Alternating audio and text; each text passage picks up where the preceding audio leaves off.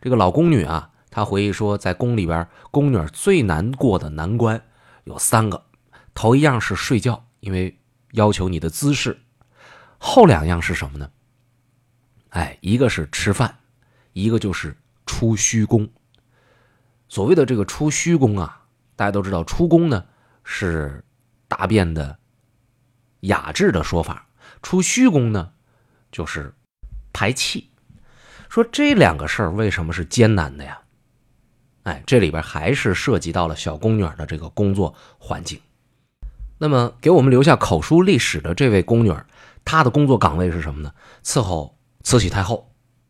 关于她上岗时候的这个规矩，我们在上一节的节目里面呢曾经说过，说一定得不能出乱声啊，不能大声的喊叫，不可大声的喧哗。宫里边是很安静的，这个是从听觉的角度上来说，不能让主子。啊，不能让慈禧太后有任何的不愉快。紧接着是视觉上的，为啥先说听觉呢？因为听觉可以传得很远，视觉上，你只要大的肢体动作不太有毛病，离老远一看看不出你有问题，非得离近了才能看出来你身上哪块哦是呃哪个扣子没系好啊，还是哪个头发呀没梳好，这是不允许的啊。所以我们从远处往近了说。作为伺候太后的小宫女，身上的每一处地方都不允许有脏乱的情况发生，必须要干净，要整洁，得利落，一根头发丝都不能乱。这是视觉上的，当然长得还得差不多。你弄个歪瓜裂枣的，那是肯定不行的。那么除了这个之外呢，还有身上不能带邪味儿啊，啊，更别说是脏味儿了。那么什么是邪味儿呢？哎，就是，比方说，你吃了什么葱姜蒜，哎，你跟人一说话，你从你嘴里边带出这个味儿来，这就不行。还有呢，说这个吃鱼，据说是身上有腥味儿，所以这些姑娘们多少年没吃过鱼。其实坦白讲啊，葱姜蒜这事儿我知道，但是你说吃鱼身上有腥味儿，这事儿我还真是没太注意。这注定。我这三十多年，我没在宫里边待过，我不懂这个规矩啊，真是不知道，也是学习着了。可是呢，就是你不吃葱姜蒜，不吃鱼，哪怕你不吃肉，你只吃素，你让你挺上那么几年，好像也没什么。小孩嘛，对吧？在宫里挣钱，不吃就不吃呗。这个在我看来，它不像是什么艰难的事儿。为什么这老宫女会把这件事情当做是特别难的事儿呢？原来最危险的不是说你吃什么嘴里边带出来的味儿，而是你吃完东西之后一不小心在当差的时候，你反出来的味儿那就惨了。哎，你身上要是有点味儿吧，这个还倒可以理解，但是你要打个嗝，你当着老太后的面你排个气，那就完了，这叫打不敬啊！这种情况出现，丢了差事是一定的。像我们今天讲话，下岗是肯定的了。当然，除了他个人受处罚之外呢，管事儿的那个姑姑，还有当天的值班人员叫掌事儿的，也得受牵连。就像我们今天所讲的这个连带责任是一样的。所以，啊，从上到下对这件事情的控制都非常的严格。那怎么控制啊？我小的时候有这么一句民谚啊，就是小孩皮呀，一整就说管天管地，你还管啊？是嗯，好戏吗？啊，是吧？你还管这个吗？你管不了。但是宫里边他就管。那怎么能够克制这种生理冲动呢？啊，唯一的办法就是严格的控制饮食。哎，小宫女说了，每顿饭只允许说八成饱啊。你说你要吃多了，姑姑就拿眼角瞟着你，你还想吃，怎敢啊？对吧？因为你要吃，姑姑就有权利揍你。揍你还有权利罚你，罚你还有权利给你弄家去，弄下岗去。你图一啥呀？你费了那么大的劲，遭了那么多的罪，吃了那么多的苦，到这来就为了多吃那一口饭吗？所以马上就得把饭碗放下。哎，这是吃饭的时候，有时候值夜班，他们叫夜间上夜啊。宫里边呢，晚上有加餐，其实说白了就是晚上的点心。但是宫女们尽管有资格吃，可是谁也。不敢吃，就是赶上夜班就等于挨饿，从晚上一直饿到天亮。为啥呀？哎，就是你一旦是吃了这东西，夜里啊，你这身体的机能，它不是像白天那么运转的那么好。万一消化不好，打个嗝啊，排个气，那得多倒霉啊！所以宫女们就都不吃。老太太后来上了岁数的时候就回忆啊，她说：“我在家的时候啊，你虽然是家境没有那么好，但是我是旗人呐，我有铁杆的庄稼呀，啊，我有皇族养着我。可是谁能想到我上宫里当差去，我伺候老太后去，我能吃不饱啊？啊，谁能想到我在宫里边那五六七八年几乎没吃过一顿饱饭？”老太太说到这儿的时候就哭啊，说我们这是十二三的孩子呀，在家里那也是一个小公举，哼，到这儿来那伺候人不说，我这还得受热罪，觉得非常的苦。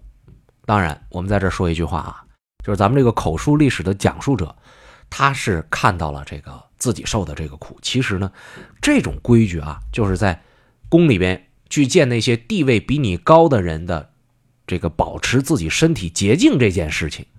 那要求特别严格，别说是你们了，就连皇后、妃子，包括公主们，要去见慈禧太后之前，也得净一净身子，免得失敬。这是一种礼节礼仪。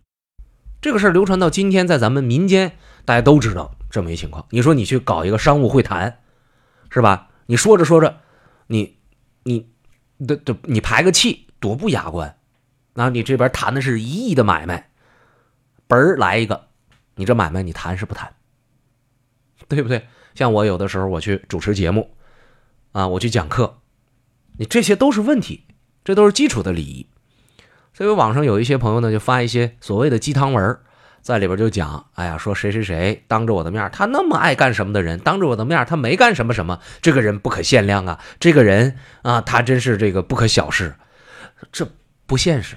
朋友们，这种基础礼仪太普遍了，啊，基础礼仪就是这个上升到那些能留下传说、能留下故事的那种层次的，呃，大人物的那层次的时候，他不可能不懂，不可能不知道，对吧？所以这种鸡汤文的出处很可疑，它的典故的详实程度，它不是让人特别信服。那么我们说这是宫女她不能吃的东西和不能吃的时间段，那什么时候能吃呢？就是一日三餐，吃什么呢？哎，这里边啊，就有很多细节，外人是不知道的。你要搁我想，那我刚才所讲的鱼这个事儿，我就不知道宫里边宫女是不能吃的啊，特别是伺候老太后的宫女是不能吃的。而这还不全面，人家讲了，不说是鱼了，虾也不能吃。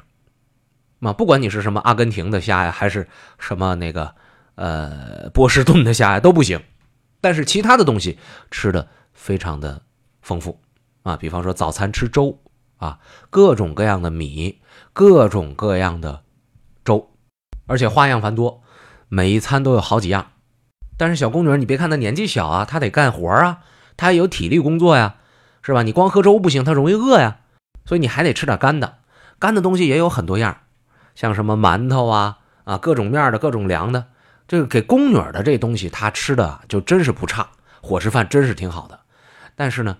我们讲这些小孩馋啊，对吧？本来就不让你吃饱，你还不挑点好吃的，所以他们都挑那种香的、脆的、酥的吃，什么炸的这个呀，啊，这个肉的那个呀。总而言之，就他们吃的非常好，而且这种好是普遍性的，因为在宫里边呢，首先干活的也都是下人，他们有一个感同身受的一种情绪，就是他们明白这些孩子们。晚上值完夜班，早上吃饭，那都饿得前腔贴后腔了，就给这帮人做点好吃的东西，就挺好的。哎，这是早饭。早饭之后呢，要轮班，值夜班的可以去休息，不值夜班的那就得上上午班了。上完上午班之后，到中饭比较乱，为什么呢？因为人到点该饿他都饿了，可是呢，你是仆人啊，旗人话来讲，你是奴才。你不能说你饿了你吃，你得是主子吃完了你才能吃，哎，得在老太后传过膳之后，遛过弯儿以后，说午休时间了，再把这个伺候的力量啊相对放松一点，伺候的这些小宫女们可以去吃饭了。他们这个吃饭是八个人一桌，每桌八个菜，像什么排骨啊、鸡呀、啊这个鱼呃没有鱼啊、鸭子呀等等等等的，这些都是常有的菜。狮子头啊都是常有的。你看它那里边除了鱼之外，那些做法都非常的多。但是呢，宫女们在这个时候他们不怎么吃这些，啊天天都有的这个不怎么吃。这些小宫女爱吃什么呢？爱吃香的，什么香呢？烩菜砂锅香啊。啊，每一餐到后来都会上一个大砂锅，砂锅里边好多东西，有的时候是素的，有的时候是荤素搭配的，有的时候是荤的。呃，我们留下传说的这个老宫女就讲了，说他们最爱吃这个东西，而且大家都把这个当做主菜，主要吃这个，因为什么呢？这里边有汤啊，哎，你喝点汤，你能够把上午的这个这个劳碌驱散一些，然后往下顺顺饭。另外吃汤啊，它也能让你。有保障的感觉，却不会太饱，这也有助于你吃到八成饱。而且这些都是女孩子，哎，吃完饭之后呢，她们也得去给自己梳妆打扮一下，哎，我也得养足个精神，休息休息。我我我去下午我再干活去。这是中餐，到了晚餐的时候啊，这个菜呢就和中午差不了很多，八个人一桌，一桌八个菜。然后主食呢以面食居多，啊，这个吃完这一餐之后，到了晚上十点多钟的时候，有一遍点心，就是我们之前说那加餐，像什么馄饨啊、汤面啊、呃奶茶呀、炒面啊等等等等，这个点心都有。但是正像我之前所讲，孩子们再怎么饿，他们也都不敢吃，哎，所以他们不会特别胖。而且呢，宫里边吃饭是非常讲究季节性的，啊。一定要吃应时应季的东西，不应时不应季的不吃。而且赶上过年过节什么的，那真是吃的特别丰富。比方说到年三十的晚上，呃，要给老太后磕头辞岁，到太后吉祥说吉祥话。